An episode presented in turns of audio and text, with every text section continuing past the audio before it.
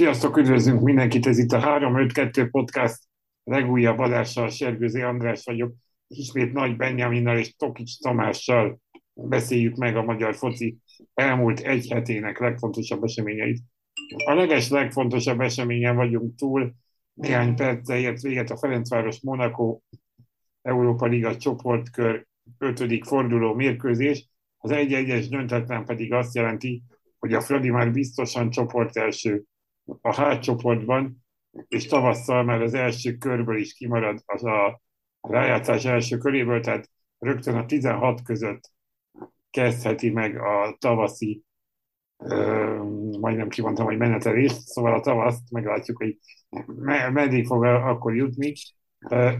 Mondhatjuk, hogy egy biztos, hogy a Barcelonát és a Juventus nem kapja, mert nekik a 32 között kell folytatni.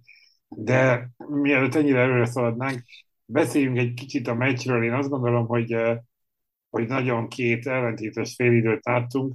A második félidőben azért jelentősen javult a Fradi játéka. Hogy látjátok ti ezt, mi történt? Mitől változott meg ez a játék? Szeretném megragadni az alkalmat, hogy gratuláljak a Ferencvárosnak, mert egy nagyon megérdemelt továbbjutás ez, és ha, ha van olyan klub, meg van olyan csapat, tényleg erősséget nézve, meg, meg, meg minőséget nézve, amelyik megérdemelte azt, hogy tovább jusson egy Európa Liga, akár bajnokok ligája, akár konferenci liga csoportkörben, akkor, akkor ez a Ferencváros az, amelyik megérdemelte, és azt, hogy csoport elsőként teszik meg, biztos csoport elsőként már az ötödik fordulót követően kiharcolva, az pedig, az pedig habatortán szerintem, és, és zseniális teljesítmény, szóval kalaplengetés mindenki előtt, akinek, aki részese ennek a sikernek. Az első fél időben én kicsit féltettem a Ferencvárost, és a, a Monákoi nagyon nekiesett a Fradinak. Ugye a, amiből kapta a Ferencváros a gólt, igazából a, a belső területeket védte a, a találkozó első játék részében, és emiatt a széleken pedig hát igazából egy egyre kellett hagyatkozni a, a védekezés szempontjából. Egy ilyen egy elleni párharcot veszített el éppen Zakariassen a, a monakói szélsőjátékossal szemben, aztán Ben Yeddernek a befejezése pedig öt csillagosra sikeredett.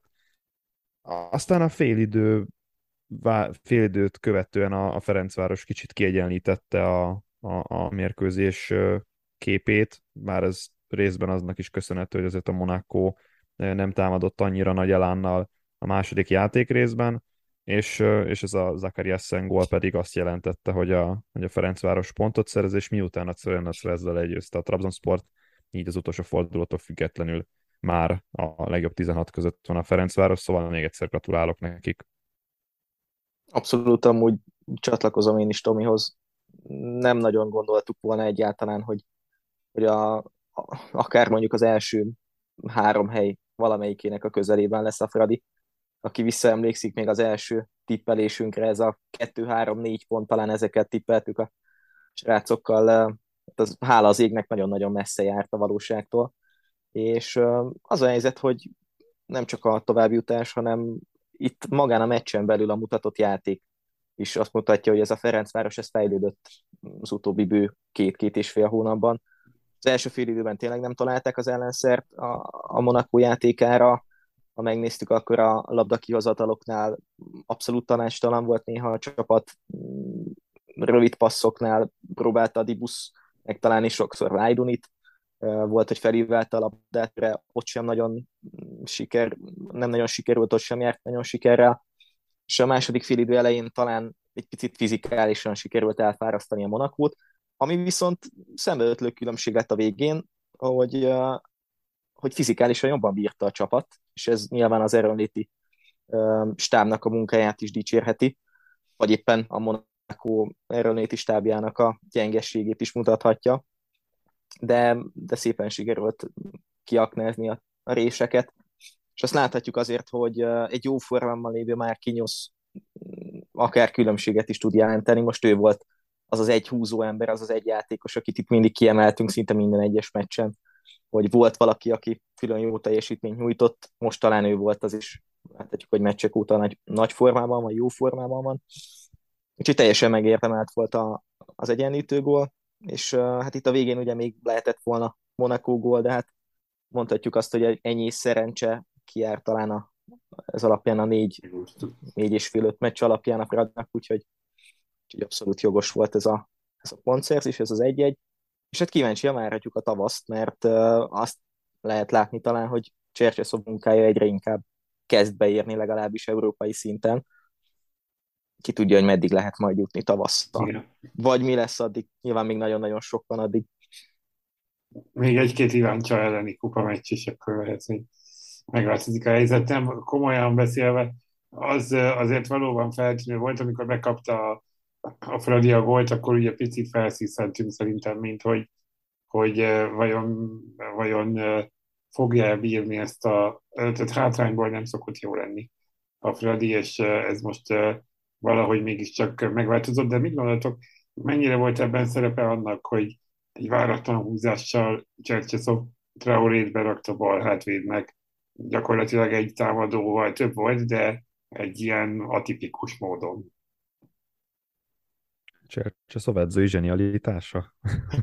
azért, azért a Monaco egy olyan csapat, amely támadó mutatókban rendkívül jól ö, szerepelt számokban ebben az Európa Liga kiírásban, tehát például a, a támadásvezetések számában, ö, beadásokból ők mutatták be talán a legtöbbet a, a, a bajnokság, vagy az Európa Ligában 97 mm, próbálkozásuk volt, mondjuk ennek a sikeressége azért már hagy százalékosan némi kívánivalót mag után, de mit ad Isten, pont egy beadás után szerezték a gólt, és ezzel szemben pedig az volt, hogy a Ferencvárosnak volt a legtöbb védekező akciója, vagy ilyen, ilyen közbelépése a, a, az Európa Ligában, és tehát ilyen, ilyen brutálisan magas száz, vagy magas számot hozott a Ferencváros ebben valami 122 tisztázással rendelkeztek négy fordulót követően, úgyhogy a legközelebbi csapat 99 tisztázással volt, tehát egy, egy félelmetesen nagy különbség, nem 25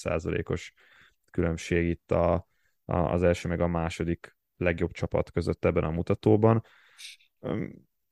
Kellenek az ilyen dolgok, és, és szerintem Csecseszov edzői zseniét, hát soha nem gondoltam, hogy ezt ki fogom mondani, de, de nyilván nagyon sokat kell még fejlődni a Ferencvárosnak, főleg labdás periódusokban, viszont hogyha már tényleg, a, amit előbb a, a Benji is mondott, hogy fizikálisan jobban bírta a Ferencváros, ez, ez egész egyszerűen arra vezethető vissza, hogy Ferencváros alapban van kalibrál, vagy alapból kevesebbet birtokolja a labdát, tehát többet kell futniuk, többet kell, több harcot kell nyerniük, és ez nyilván egy, ennek a legjelentősebb része ez a fizikális felkészítésen múlik, úgyhogy Ferencváros ilyen szempontból, hogyha e, ki tudja harcolni azt egy mérkőzésen, hogy kényelmes helyzetbe kerüljön, akár eredmény szempontjából, akár a játék szempontjából, akkor előbb-utóbb ezek, ezek össze fognak állni, és akkor jön egy ilyen Európa Liga csoportkör, hogy megverik a Monakót idegenben, itthon leixelnek velük, megverik a Trabzonsport, megverik a Cövenac és, és öt fordulót követően már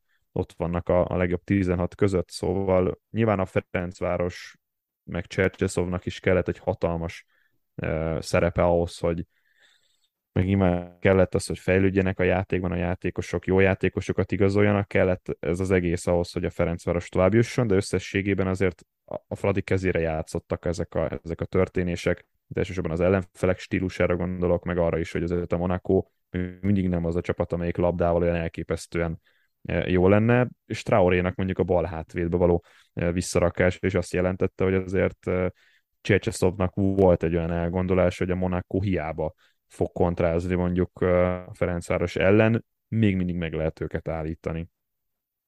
Igen, és azért, hogyha megnézzük, akkor Monaco számlájára nyugodtan lehet írni azt, hogy szépen felkészültek abból, hogy Knuster hiányzott a Fradiból, és nyilván Csercseszovnak valamit reagálnia kellett. Hogyha nem tette volna vissza a hátvédbe Traorét, akkor könnyen lehet, hogy ez a meccs elment volna ott a második filidő első 15-20 percében nagyjából.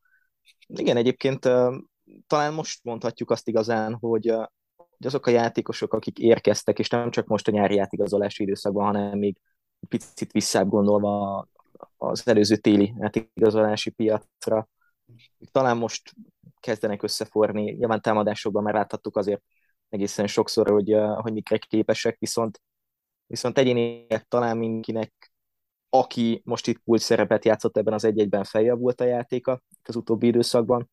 És hát tényleg az a helyzet, hogy az az érdekesség, hogy, hogy miközben azt láthattuk mondjuk a bajnokságot tekintve, vagy azért, vagy inkább azt mondom, hogy a hazai szinteret tekintve, hogy azért voltak voltak gyengébb, voltak nehezebb meccsei a Fradinak, voltak vereségek, és itt most nem csak a múlt hétre gondolok, nem csak az utóbbi időszakra, hanem még a bajnokság elejére is. Ahhoz képest ezt, ezt az európai kupakalandot, ezt eddig viszonylag egészen jól sikerült összetenni, meg összerakni.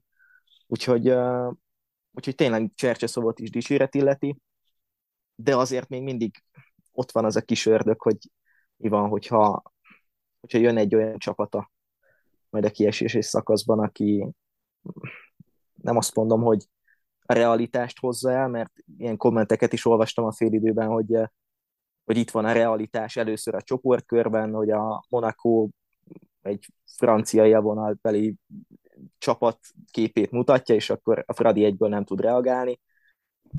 Aztán láttuk a végén, hogy mi lett, de, de tényleg kíváncsiak lehetünk arra, hogy kit kap egyrészt majd a Fradi, és, és milyen játékot tud ellene mutatni, mert lehet, hogy ez még nem a realitás talán az ellenfeleket tekintve. Szerintem ettől nem kell félni, nem azért, mert bárkit le tudna győzni a Fradi, hanem azért, mert szerintem már most elért bőven többet annál, mint amit, amit mondjuk szeptemberben vagy augusztusban gondoltunk a dologból.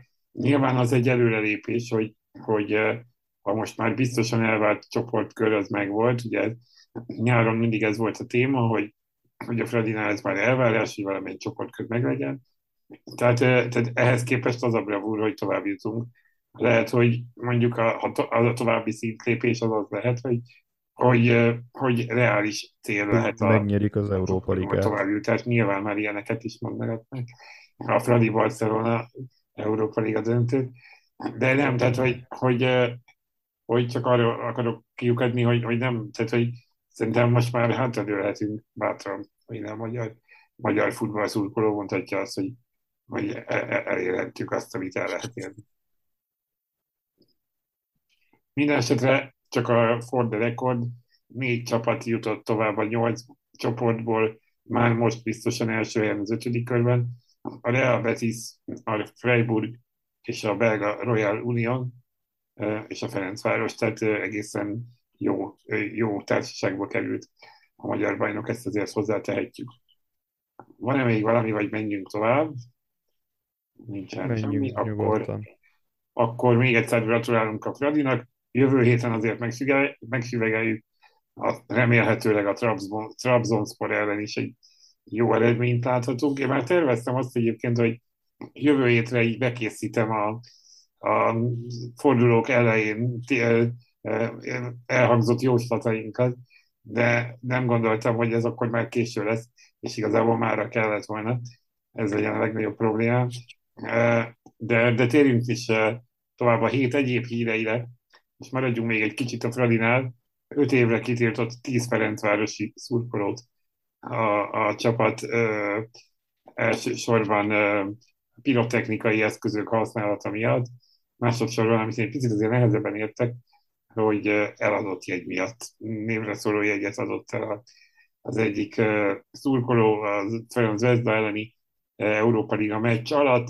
Mm, egyik szemem sír a másik nevet, hiszen állandóan azzal arról szólnak a hírek, hogy, hogy a különböző szurkolói rendmondásokat hogyan kellene megállítani a különböző eseteket, amik bekerülnek a hírekbe mit lehet ezzel ellen tenni? Hát tessék, lehet tenni ellene, valóban ki lehet szűrni, erre már megvan a technika évek, lassan már évtizedek óta. A másik szemem picit sír, amiatt, hogy ez, hogy ennek hírértéke kell, hogy legyen, és hogy ez egyfajta ilyen politikai aktusként kell, hogy bekerüljön a, a hírekbe. Hogy látjátok ti ezt a helyzetet? Szerintem ez, ez példamutató a Ferencváros és Kubatov Gábor részéről, hogy bemárta ezt vállalni, mert azért, ha megnézzük a, a, a szurkolói kultúra, a politika, meg a, meg a labdarúgás kapcsolatát, akkor azért nem mondom, hogy az ilyen dolgok Magyarországon nem férnek bele. Mert, mert azért nem ez volt az első alkalom, amikor pirotechnikai eszközt használtak mérkőzésen a szurkolók, nem ez volt az első alkalom, amikor nem tudom, valami rendbontás vagy rendbontó forma alakult ki, és, és bevallom, ez Kubatov Gábortól egy számomra meglepő, és, és egy rendkívül tökös dolog, hogy, hogy kitiltotta ezeket a szurkolókat. Mondjuk talán az még egy keményebb ö, szankció lehetett volna, ha örökre szól ez a kitiltás, nem csak öt évre, de ö, majd az örökös eltiltásra, vagy az örökös kitiltásra majd egy kicsivel később, talán egy, egy pár perccel később fogok majd beszélni. Szóval Szóval ebből a szempontból ez egy hatalmas tisztelet Kubatov Gábor felé, hogy ezt megmerte húzni, és pont a Ferencvárosnál, amely szerintem az utolsó csapat lett volna, amelynél én ezt, ezt gondolom, főleg azért, mert Kubatov Gábor és, és ezért a szurkolók kapcsolata szerintem az elmúlt években egy kicsit megenyhült, és őszintén leszek nem számítottam volna, hogy, hogy, hogy, hogy ilyen egy ilyen szankció fog kinézni, sokkal inkább egy pénzműtetésre, vagy, vagy, vagy egy kicsivel enyhébb szankcióra számítottam.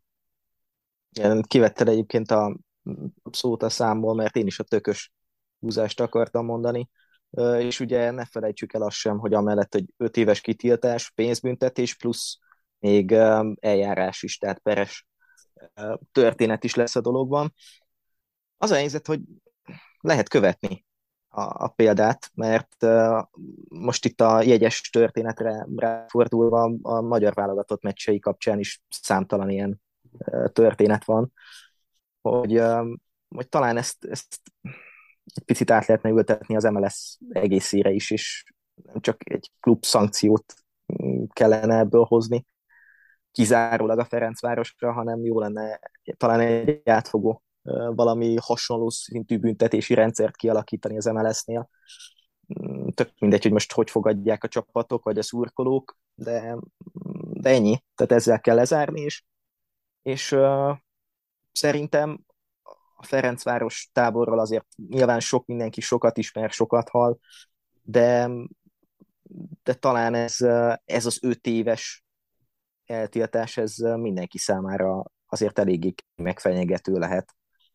Tehát nem biztos, hogy még egyszer előfordul olyan, hogy, hogy tényleg a, gyakorlatilag a, a büntetések csak egy-két olyan szurkoló miatt érkeznek, akik aztán látjuk, hogy bűnhőhet, bűnhődhetnek. Úgyhogy szerintem ez, ez azért keményen oda, oda tesz minden szurkoló számára, meg egy jó példa lehet a jövőre nézve. Igen, ez az öt év, ez azért talán abból a szempontból jó, hogy én azért híve vagyok annak, hogy hogy a, büntetés, ha lejárt, akkor az ember meg, megbán, megbánhatja tettét, tehát hogy, hogy, ez, hogy mondjam, az első fok. Hogyha valaki visszatér, és ugyanígy rendmontások vannak, ugyanígy visszaesőként tűnik fel, akkor, akkor lehet nyilván szigorúbban szankcionálni. Nem tanultál az öt évből, akkor tessék itt, itt az örökös kitiltás.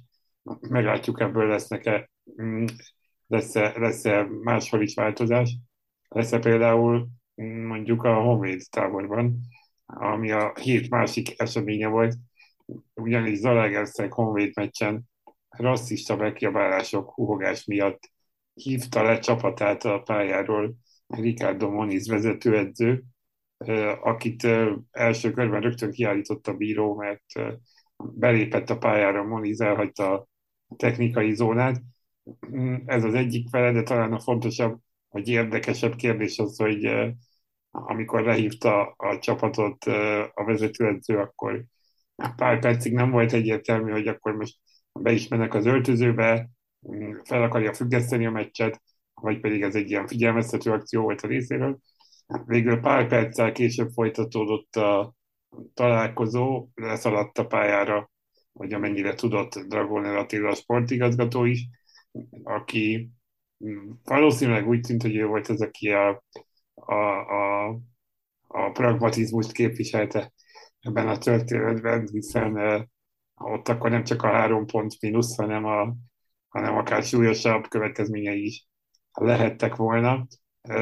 Itt én megint csak azt érzem, de szóljatok majd hozzá, hogy van ennek egy abszolút, abszolút egy olyan oldala, hogy Maniz uh, a maga vehemenciájával maximálisan hogy mondjam, így plakátra tette ezt a témát, ezzel a tettével, és ez nagyon fontos, hogy ezt, ezt, így, ezt így kifejezze, és lássa, akár a csapat egység szempontjából is, is ugye négy színes játékos is van Zalaegerszegen, másrészt, másrészt viszont pont ez a vehemencia az, ami gyakran nehezen tudja az adott pillanatban a helyes döntést meghozni. Szerintetek jól döntötte Moniz, amikor félbeszakította a meccset kvázi? Zsuzsák Balázsnak volt egy, még amikor stabil válogatott játékos volt és csapatkapitány volt, egy olyan meccs előtti kijelentése, már meg nem mondom, hogy, hogy még találkozóról volt, szóval talán pont egy Románia vagy, vagy, vagy Szlovákia elleni mérkőzést megelőzően, és abban azt nyilatkozta, hogy megkéri a szurkolókat, hogy legyenek kedvesek, nem használni ilyen, ilyen rasszista, meg, meg negatív, megkülönböztető jelzőket kiabálni a leátón, mert következő meccsen zárt kapus találkozó lesz. Na most ne azért ne huhok, cigányoz, meg, meg buziz, mert, mert egyébként ez egy marha nagy taplóság, hanem azért ne csináld ezt, mert, mert akkor következő válogatott meccset zárt kapuk mögött játszák és én ezt a kommunikációt éreztem az MLS-nél az elmúlt időszakban is, tehát itt, és egyébként mondjuk Kubatov Gábornál is volt egy ilyen, de ez most... Pont a tavalyi eset, ugye a igen, igen. meccs, meccs előtt.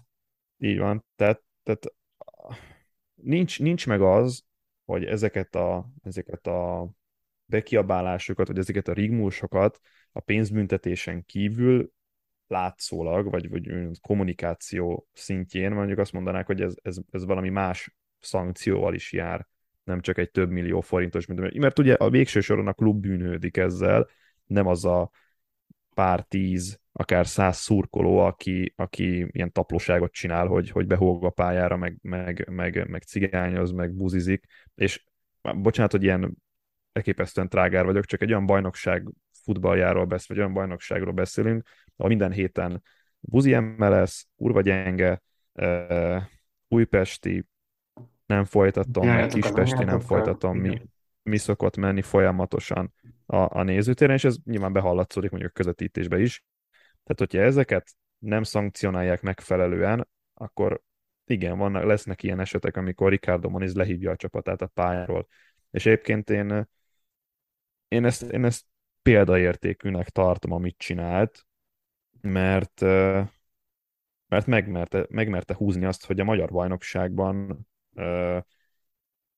lehozta a csapatát a pályáról egy, egy ilyen, egy ilyen huhagást követően, ami, ami tényleg számomra egy, egy hatalmas kalaplengetés Ricardo Moniz előtt. Az más kérdés, hogy valóban kapott egy egy hónapos eltiltást, melyet szépen meg is indokolta a Magyar Labdarúgó Szövetség Fegyelmi Bizottsága, hogy ez a legenyhé, legenyhébb kiszabható eltiltási forma egyébként, mert, mert akár itt 12 hónapos ez az egyéves eltiltás is kaphatott volna Ricardo Moniz. Csak igen, a másik fel van, hogy jelenleg vizsgálják mind a Zete, mind a, mind a Honvéd táborát ezek miatt, és én nem látom magam előtt azt, hogy egy újabb stadionbezárás, egy újabb szektorbezárás méltó szankció lenne, és, és csírájában folytaná el ezt az egészet. Az én olvasatomban ennek a, ennek a szankcionálása az az lenne, hogy egyrészt egy örökös kitiltás, másrészt pedig egy, egy, egy akár eljárás kezdeményezése, büntetőjogi eljárás kezdeményezése, és a, a minimum az egy nagyon súlyos pénzösszeg kifizetése lenne, hiszen amíg ez a lelátom van, addig nem lehet megkülönböztetni azt, hogy egy szurkoló táborban van 5-6 idióta, és bekibálja ezeket, emiatt az 5-6 idióta miatt pedig egyrészt a klub, másrészt pedig a szurkolók szenvednek, és ugyanez igaz a magyar válogatottra, illetve a magyar válogatott mérkőzéseire is, hogyha van 10-20 idióta, őket tiltsák ki örökre a stadionból, ne jöjjenek mérkőzésre, mert a másik 70 ezer ember e, szurkolását teszik tönkre ezzel, és nyilván ezzel nem azt akarom sugalni, hogy valaki ne azért e, cigányozzon, meg hogjon a, a, meg, meg tegyen egyéb ilyen, ilyen kirekesztő véleményformát a mérkőzéseken, mert hogy a következő egy zárkapus lesz, hanem ez, ez még egyszer mondom taplóság. Igen, meg kéne húzni a határt valahol, de ha megnézitek, akkor ez az egész eljárás, ez az egész MLS szabályozás, meg igazából ez az egész történet, ez, ez abszolút abszurd abból a szempontból, hogy egyrészt ugye van a kiállítás a Moniznak azért, mert lehívja a csapatát, és mert a pályára lép, egy, kettő, ugye Dragoner Attila, nekem egyébként amúgy is nagyon szimpatikus volt az etet, több adásban is hangsúlyoztam a, a csapategységet, Ricardo Moniz szerepét, ezek után még szimpatikusabb lett az egész csapat. Dragoner Attila szempontjából is ugye egyből elmondta, hogy abszolút Ricardo Moniz mellé áll, és a csapat mellé áll. Láttuk a csapategységet, mindenki elfogadta Moniznak a döntését, tényleg egységesen összeálltak, levonultak, stb. De nyilván azért Dragoner Attila tudta azt, hogy ennek milyen következményei lehetnek, és ez megint mutatja azt, hogy egyből miről van szó, nem arról, hogy akkor na, amit elkezdtünk, azt vigyük véghez, hanem gondolkozunk, hogy hoppá, van egy olyan szabályzat, ami alapján még rosszabbul járatunk, mintha. A harmadik történet meg az, hogy ez az egy hónapos eltiltás, ez tényleg a, a legenyhébb kiszabható, de tulajdonképpen miért tiltották el Ricardo Moniszt? Tehát gyakorlatilag nyilván egyrészt benne van az, hogy a pályára lépett, másrészt, hogy a tényleg a mérkőzés szabályos lefolyását zavarta ezzel, meg félbe akarta szakítani, harmadrészt nyilván azért tudjuk, hogy az MLS fegyelmi határozatokban különböző uh, nyilatkozatokért is büntetgetnek. Ugye pont Lipcsei Péternek nemrég egy nyilatkozatát vizsgálja, vagy vizsgált az MLS. MB3-ban is vannak ilyen történetek, nem is egy, ahol szintén a rasszista megnyilvánulások kapcsán vannak ítéletek, pénzbüntetés, stb. De ameddig nincsen egy olyan végső konklúzió, hogy na, akkor itt megszabjuk, és akkor ha ez történik, akkor hosszú eltiltás, örökös eltiltás, örökös kitiltás, addig ugyanúgy megy ez tovább, és benne vagyunk a mókuskerékben, hányszor volt már ilyen, hányszor hallottunk már ilyet, és sajnos én azt érzem, és ne legyen igazam, hogy ez a Ricardo Moniz féle megmozdulás hiába abszolút szimpatikus, hiába ö, abszolút ö, egyet lehet vele érteni, könnyen lehet, hogy elsüllyed ebben a, ebben a történetben.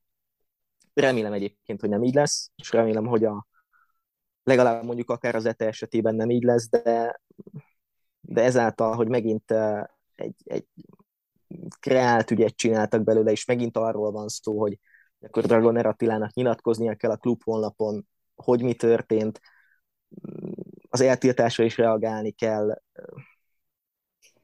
és több, több nyilatkozat meg cikk jelenik meg a sajtóban arról, hogy most Ricardo Moniz meddig vinné el ezt az ügyet. Mm, megint az, hogy sajnos a maga a tett, meg maga a lényeg süllyed el egy picit ebben.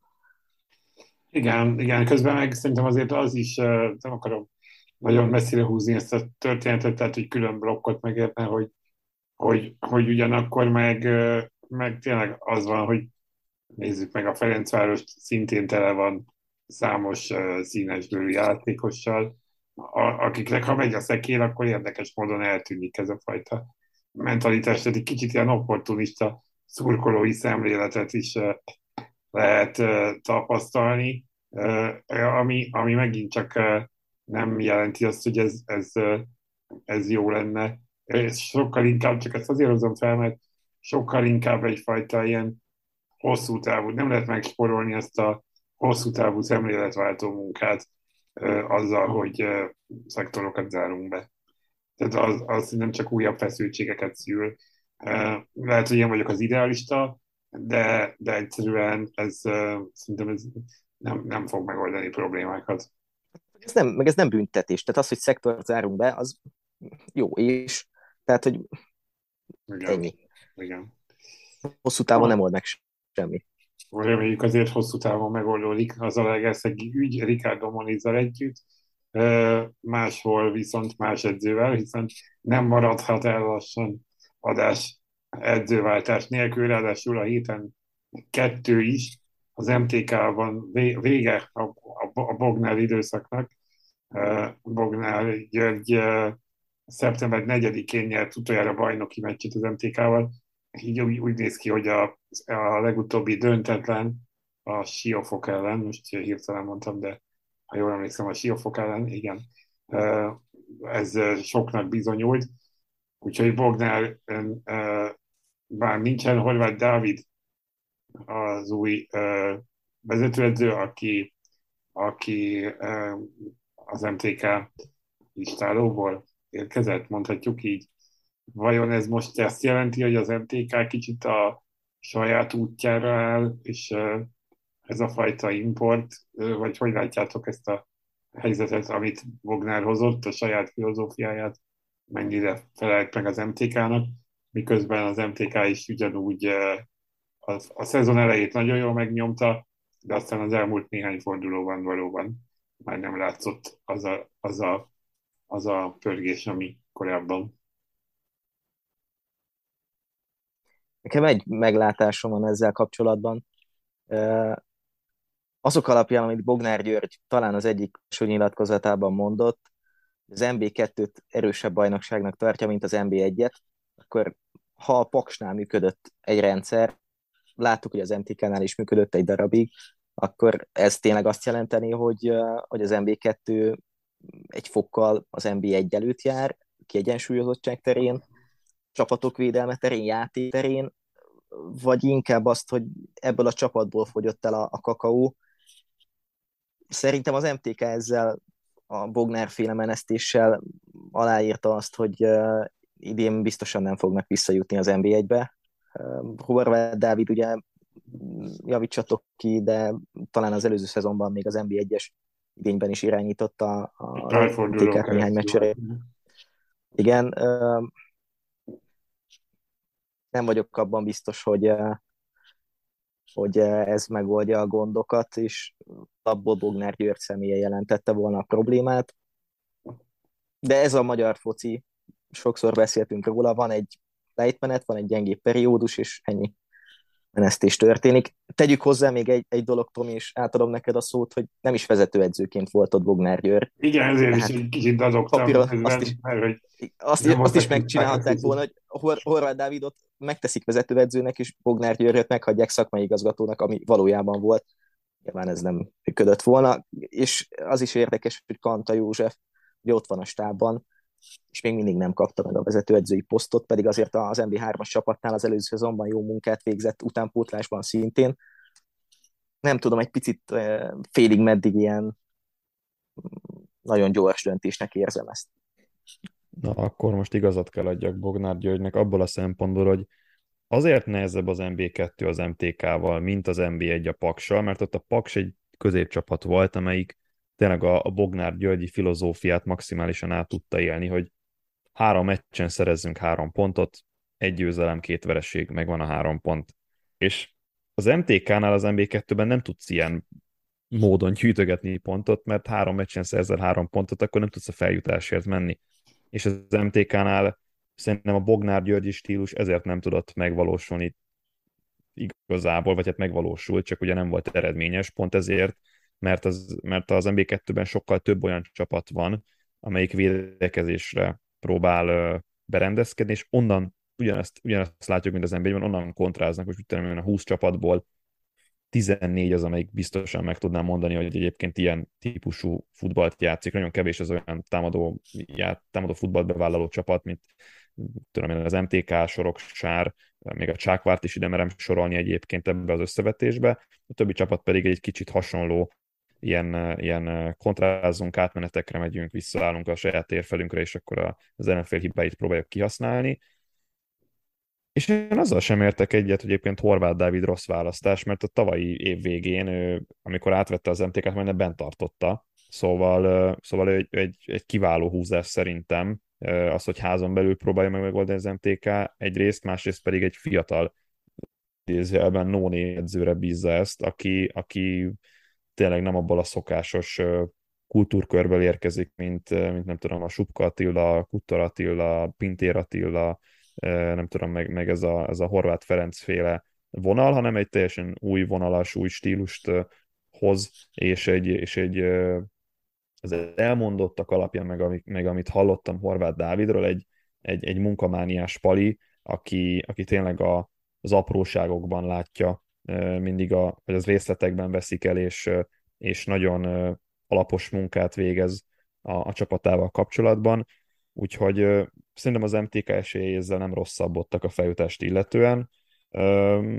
Az valóban érdekes, hogy Bognár György miért nem lépett csak egyet vissza, és miért nem adta át a stafétát Horváth Dávidnak. Nekem mondjuk van olyan sejtés, hogy Bognár György előbb-utóbb újra egy NB1-es klub kispadján fog csücsülni. Az, hogy melyik, azt viszont nem tudom. Igen, nem a, a Honvéd. Nem a Honvéd. Igen. Nem, a, Igen. Nem a Honvéd, úgyhogy át is térhetünk valóban, mert a Honvédnál is friss edzőváltás történt.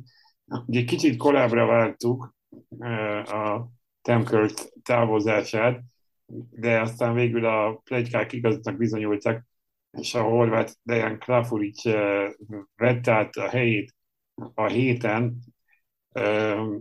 Egy gyors összevetés jutott eszembe, de pár, het, pár héttel ezelőtt véletlenül valahogy rábukkantam arra, hogy, hogy böngésztem a laptopomon, és a, a Liverpool, majd mindjárt kérdezik, hogy hogy kerül ide, 150 évének összes edzője a laptopom egy hajtásába belefért, 150 év összes edzője.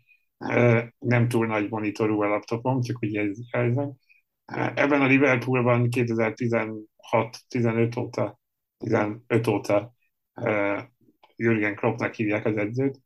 A Honvédnál Dejan Klafuric azóta a tizedik vezetőedző, és nem gondolom, hogy a Honvéd annyival nagyobb fluktuációval dolgozna, mint sok másik uh, magyar első osztályú klub. Úgyhogy, uh, úgyhogy gyakorlatilag helyben vagyunk. Dejan Klafuric a, horvát vezetőedzőként érkezik ide. Korábban a horvát női uh, válogatottnak volt uh, menedzsere, illetve a Dinamo Zágráb U19-es csapatában volt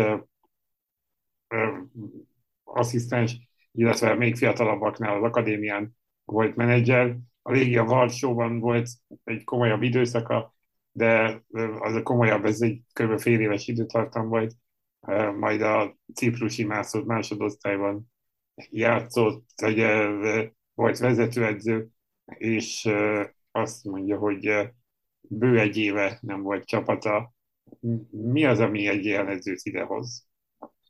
Egy Én ilyen egy csapathoz, vagy hát hozzáteszem, ami frissen restartolva vagy nyáron, új sportigazgatóval mindennel. Én csak egy mondatot szeretnék hozzáfűzni, és ez a véleményemet is tartalmazza. Mindenki nézze meg az új edző adatlapját a mértékadó transfermárkton. Ennyi. Így van, a edzők Nikolá Anelkája 7 év, elmúlt 7 évben a hetedik csapata a Honvéd, megnézhetjük, hogy hány pontot szerzett az előző csapataival. Vannak egy alatti értékek pont per meccs. A nyilatkozata viszont... Igen. Igen, kettő fölött nincs, a nyilatkozata viszont zseniális volt, mert Puskás Ferenctől kezdve az aranycsapat klasszisain át, a magyar válogatotton keresztül a Ferencvárosig egy nagyon kimerítő nyilatkozatot adott. Mi hozhat ide egy ilyen edző? Nem tudom, én azt tudom viszont, hogy eszembe jutott a héten, hogy egy picit uh, itt uh, fényezzem magam. Nem tudom, emlékeztek-e srácok? Talán valamelyik júliusi adásban uh, mondtam, hogy a, ezt a Daherty féle, vagy ezt a Körcféle uh, korszakot nagyjából két hónapra satszolom. Hát ebből három lett, de elnézést. De, de, nem, nem, nem nagyon lehet érezni, hogy ennek mi lesz a vége. Ennek egy vége lehet, az pedig MB2-nek hívják. Talán. A Honvéd jelenleg a nyolcadik helyen áll egyébként, és vannak nála rosszabb csapatok, de nyilván ez változhat, hogy gyakran változik is. És akkor térjünk is rá talán a, a hétközi, vagy a, a hétvégi bajnoki fordulókra hiszen jön a 13. forduló az NB1-ből. Rögtön péntek este egy mezőkövest Kisvárda találkozóval. Két győztes csapat csap össze, ráadásul a mezőköves egymás után vette a Fradit és az Újpestet, mindkettőt hazai pályán, és most is hazai pályán fogadja a Kisvárdet, akik a Debrecen ellen játszottak egy, egy vártnak megfelelően jó meccset hétfő este, 2-3 lett a végeredmény a nagy erdőben, de valahogy azt érzem, hogy a mezőkövesnek mintha egy kicsit jól jött volna egyrészt a Freddy enerváltsága, másrészt, hogy ahogy pult héten beszéltük, az Újpest azért kicsit, kicsit kifulladt abból a lendületből, amit a 6-0 után kapott. Tehát azt gondolom, hogy két győzelem ide vagy oda, a Kisvárdával azért nehéz dolguk lesz. Te hogy látod, Benji? Igen, nehéz dolguk lesz, még annak ellenére is, hogy azért ez a kövest Kutter Attilával, nagyon szép magyar szóval mondva, flóban van. Um, nagyon jó kis volt egyébként a, a Loki Várda. Um, két olyan csapat játszott, akiket szívesen néz manapság az ember, és a Lokira is egyre inkább igaz. És a kövest játéka is egyre inkább jobb. Tényleg, amit, amit sokszor beszéltünk, ez a szürke csapat szindróma, ez talán kezd eltűnni. Yeah. Lehet, hogy most Kutter Attilánál ez egy ilyen friss erőnek tűnik. Mm, én azt várom egyébként, hogy ez egy jó meccs lesz, és, és lehet, hogy érdekes, de, de ha ajánlhatnék egy meccset a fordulóból, akkor lehet, hogy az ez lenne, mert, mert két olyan csapatról van szó, akik azért általában szoktak jó kis meccseket játszani egymással, mm, viszont végeredményre nem mernék tippelni. Mind a kettő csapatnál azért a támadójáték az látszik, hogy javul. Cseri Tamás nyilatkozata volt, amit talán a, pont az Újpest elleni meccs kapcsán hallgattam, azért talán az öltözőben is kezd javulni a helyzet, és Dorian Babunskinak az érkezése az, az azért dobott egyet a csapaton a támadójátékon, úgyhogy jónak tűnik ez a köves, egyre inkább jobbnak. Meglátjuk, ha, ha, ha a kövest és a Várda flóban van, akkor azért ez nem mondható le a Honvédról és a Fehérvárról, mindkét helyen új edző van, de az új lendület az még annyira nem jött meg hozzá, bár igaz, az Alegerszeg Honvéd 0-2, az kicsit csalóka lehet, bár szerintem ott inkább az Alegerszeg verte meg saját magát, mint hogy a Honvéd verte volna meg az Alegerszeget, de lehet, hogy Tomi, te ezt máshogy látod, hogy látod, mi lesz a Honvéd Fehérvárral? Megnéztem különböző statisztikai mutatókat, a, a, a, amikor készültem az adásra, és a Honvéd találta el legkevesebb szer a kaput átlagban eddig a 12 mérkőzésén. Nem érik el a hármas átlagot egyébként ebben az összevetésben. Cserébe a harmadik legtöbb kapura lövést engedik, vagy kaput eltaláló lövést engedik, ez öt és fél környékén táncol. A Fehérvár egyébként minden ilyen mutatóban a középszer, tehát a, a, a Fehérvár tökéletes középcsapat jelenleg az NB1-ben, viszont az Paks ellen szerintem láttunk, vagy én legalábbis láttam pozitív villanásokat Huszti Szabal csapatától, megpróbálták kihozni a labdát, végre a területmenedzsment jobban nézett ki, mint, a, mint az előző két vezetőedzőnél, szóval lehet, hogy Huszti Szabolcs és Juhász Roland párosa. Hogyha már így a szakmai munkát nézzük a Fehérvárnál, akkor, akkor egy kicsit előre mutatóbb lesz, mint a, mint a korábbi vezetőedzőké, vagy éppen Salló István szakmai igaz, vagy tech, mi az, sportigazgatói munkáját ide vesszük. Úgyhogy Huszti Szabolcs Fehérvárja, vagy legalábbis Huszti Szabolcs egy kisebb karakterfejlődésen ment keresztül az elmúlt időszakban, amire neki szerintem szüksége volt, és nem mondom, hogy ilyen nagyon vészjósló lennék mindig, meg, meg most már tényleg így nyugodt szívvel mondanám azt, hogy Huszti Szabocs kihúzza a szezon végéig, de az, amit láttam a Paks ellen, az, az bizakodásra ad okot, főleg az első játék részben látottak. Igen. Szegény, szegény fehérváriak most már másodjára, rövid időn belül másodjára kapnak utolsó pillanatos gólt, ugye néhány hete Zalaegerszegen, ez az Zalaegerszeg ellen hazai pályán, most pedig szintén hazai pályán a Paks ellen. De menjünk is tovább, hiszen szombaton mm, délután Kecskemét Debrecen, az alföldi rangató következik. A Kecskemét továbbra is, hát róluk már sokszor beszéltünk, és a Vasas elleni idegenbeli győzelem is eléggé erős csapatot, erős összképet mutatott a kecskemétiekről, a Debrecen pedig noha kikapott hazai pályán a Kisvárdától, azért ott is lehetett látni pozitívumokat. A külön rovat ezt a Zsuzsák Balázs válogatott formában című megjelölés, de a lényeg az, hogy a Debrecen az valóban kicsit, mint hogyha jobban, jobban jobb arcát mutatná, mint a fél év, vagy a, szemesz, a, a szezon során korábban, bocsánat, már én is kezdek fáradni, de vajon a hazai pálya előnye az lejthet-e a Kecskemétnek már most pozitív, nemes értelmében a szónak, Benji? Igen, egyébként azok alapján, amit a Vasas ellen mutatott a csapat, ott lehetett volna már az első fél időben legalább három gólos vezetés. Ugye ott volt, volt kapufa is, voltak nagy helyetek. Nagyon tudnak egymásért küzdeni ezek a játékosok, és talán ez az, ami a taktikai munka mellett még jobban kiemeli őket ebből az NB1-ből, mert, mert talán a, az NB1 utóbbi öt szezonjában nem nagyon tudok még egy olyan csapatot mondani, akik ennyire, ennyire küzdöttek volna egymásért. Tudják ezek a játékosok, hogy életük nagy lehetőségét kapták meg többen is, hogy egyáltalán az NBA-ben játszhassanak, és ha már ott vannak, akkor ezt ki is használják, és tényleg szívvel, lélekkel odaadják magukat a meccseknek.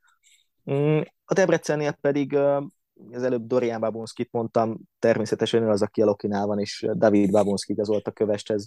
Ezt javítom azért a Babunski tesók. Nem akarjuk szólni, csak hogy nem, nem akarjuk. Igazából azért, mert már nem Köszönöm. figyelünk, mert annyira késő van, hogy bármit mondhatsz, Benji. Gorán Pandevet is mondhattad volna Go- a. A, a, helyi, a helyi Gorán Pandev, uh, Dorian Babunski, és akkor Zsuzsák Balázs, kicsoda a helyi a helyi Zsuzsák Balázs. A helyi Zsuzsák Balázs? Hát tényleg válogatott formával egyre inkább. Úgyhogy hát meglátjuk, hogy mi lesz ezzel a Lokival, de, de mm, egyelőre a támadójáték az egy fokkal jobbnak néz ki, mint nézett az utóbbi, hát mondhatjuk, hogy három-négy évben ugyan blokk.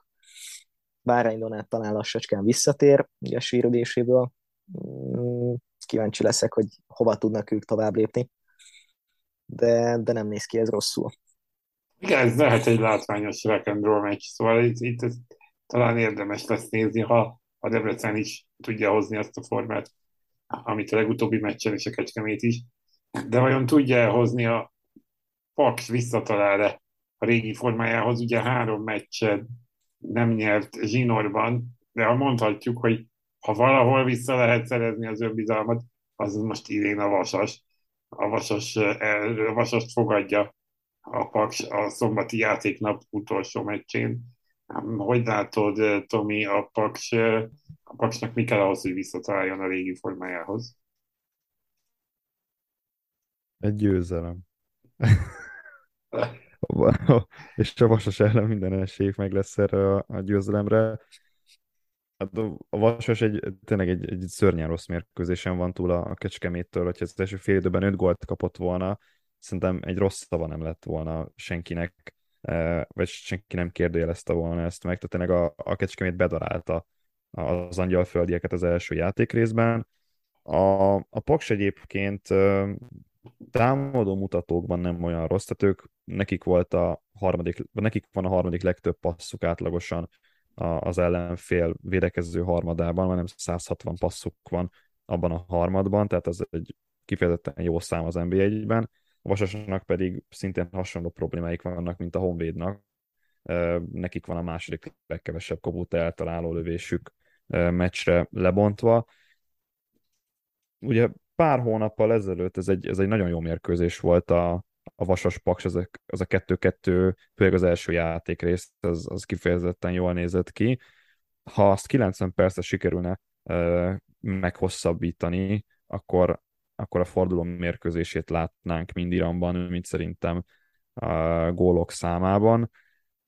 Félek azért attól, hogy, hogy Kondás cselemére ez a Vasas nem fog ilyen futballt játszani, és Waltner Robert sem fog ilyen futballt játszatni a, a csapatával Um, hálás ellenfelet kapott azért a Paks erre a fordulóra, ugyanakkor ne feledkezzünk meg arról sem, hogy a Vasas az elmúlt időszakban mutatott már életjeleket a, a, a bajnokságban. Ne, tényleg nem, tud, nem tudok mit mondani erre a meccsre, szerintem, szerintem a Paks az esélyesebb, de, a, de, de még egyszer mondom, lehet, hogy a Vasas elviszi a három pontot ö, ö, Tolna megyéből. Na majd, amikor Gán Vukmir lesz a Vasas vezetőedzője, akkor mit fogtok mondani? Igen. Ahhoz ki kell esni a másodosztályba, majd onnan lehet így visszakerülni. De az valóban azért tovább mélyíteni a gödröt, a paksi gödröt, egy esetleges hazai vereség. De menjünk is tovább, hiszen vasárnap Újpest Puskás Akadémia. A Puskás ugye, hát Fraditól Fradi volt jó, mondhatjuk, tehát a, a, a második és a 12. fordulós meccsen kapott ki a Ferencvárostól, a kettő között viszont nem, és talán és nyáron, nyár végén utána a Puskás Újpest az egy sima 2-0 volt. Az Újpest Puskás abból a szempontból kicsit talán jobb, hogy az Újpest otthon azért általában jobban szokott szerepelni, de két vereségen van túl. A Debreceni 4-1 az elég csúnya volt, a mezőkövesdi 1-0 az kevésbé, de ott azért volt az Újpestnek is lehetősége. De hát nem, nem tudom, hogy a Puskás megfogható volna-e, hiszen a Fradi ellen azért látszott, hogy nem játszott rosszul a felcsúti csapat, a Fradi egyszerűen szerette volna, hogyha két vereség után visszarázódik az eredeti vágányba, és itt nem nagyon hagyott lehetőséget a Puskásnak. Én így láttam legalábbis múltkor, te hogy láttad, Benji, hogy látod az Újpest Puskás esélyeit? Nagyon stabil egyébként a Puskás Akadémia is. Ebből kiindulva nem hiszem, hogy gondot okozza nekik azt, hogy legalább egy pontot megszerezzenek. Érdekes, hogy meccsek óta hallgatom Milos Krusic nyilatkozatait, és mindig az a kérdés egyrészt, és az a válasz is, hogy ez az új a 6 0 vereség után, amit épített, ez tapasztalatlanságból, hogy áll most, rutintalanságból kapják el gólokat, és kellene nekik még pár meccs, és igen, azt mondja a Kruscsics mindig, hogy hogy, hogy nem állt össze még a védelem, nem állt össze még a támadójáték teljesen, de hogy nagyon szép jövőt jósol ennek a csapatnak. Én azt gondolom egyébként, hogy lehet itt bármi a következő fordulókban, talán a, és ezt nagyon furcsa mondani, talán a, a, az Újpestnél Kruscsics pozíciója jelenleg betonbiztosnak tűnik. Nyilván a restart az egy fokkal jobban sikerült, mint a bajnokság eleje, Mm, látszik azért koncepció, igazából egyetlen egy dolog hiányzik, és az egy csatár, egy jobb befejező csatár. Gurénak a cofjai nem mindig működnek a legjobban. Talán, hogyha az Izivádzét sikerülne csábítani télen, akkor lehetne egy változás. Kroázé tényleg nagyon hiányzik ebből a csapatból. Igazából azon múlik a helyzet, hogy, hogy lesz-e valaki olyan formában, hogy valahogy gólt szerezzen, valaki Porello, Láne, az újak közül, ha már Gurénak nem megy, vagy éppen Táló megtalálja végre a formáját, ha nem, akkor ebben benne van egy akár egy-két gólos elcsúti győzelem is. Zsinórban a harmadik újpesti vereség menne, tehát ami tovább mélyíteni a gondokat, hiszen az Újpest jelenleg is a 11. helyen áll. De térjünk is rá a vasárnapi záró meccsre, a Ferencváros Zalaegerszeg. Ha azt nézzük, hogy két hete a Fradi egy hasonlóan nehéz Európa Liga meccs után, ugye akkor az Vezdát sikerült verni, utána egy kicsit tompábbnak látszott. Vajon érheti-e most is ez a veszély, vagy azzal, hogy tovább jutott, megvan ez a lelki plusz, ez a mentális plusz, ráadásul hazai pályán az a legelszeg pedig, ahogy az előbb is beszéltük, a honvédelmi meccsen picit, mint a pont nem találta volna a ritmus saját magában. Azért ez úgy néz ki, hogy a Freddy ezt a meccset be kell, hogy húzza, ugye Tomi? Először találkoznak a bajnokságban a Fradi és az Ete, és azért egy elég kellemetlen, tehát mondhatnám, hogy a lehető legrosszabb ellenfelet kapta a Ferencváros egy ilyen, egy ilyen találkozót követően, vagy, vagy ilyen Európa Liga kéthetes szórás között a lehető legkellemetlenebb ellenfelet kapta, hiszen az Alaegerszeg alapvetően a, a, a progresszív futball híve, és Ricardo Moniz csapata. Uh, egyre egyre inkább mondhatom azt, hogy az egyik legtámadóbb szellemű csapat az NB1-ben a, a Ferencváros után, meg talán az Újpest után az a Legerszeg következik, egy a Kisvárdával karöltve. Um, Tajti Mátyás kiesése óta azért elég hektikus az a Legerszeg, tehát ilyen nyernek mérkőzést, nem tudom, tehát szétdominálják a paksot, aztán, aztán kikapnak a honvédtól, szóval van egy ilyen kettősség ebben a csapatban, és tényleg attól függ, hogy éppen milyen napot fognak ki a, a Zalaegerszeg játékosai, hogy most éppen a Zalaegerszeg, vagy a Ferencváros ellen majd megmutatják a, a, a Paks ellen mutatott formájukat, vagy a mezőköves, vagy a Debrecen ellen mutatott formájukat, vagy pedig úgy fognak játszani, mint a, mint a Honvéd ellen, amely, amely azért annyira, annyira nem nézett ki jól.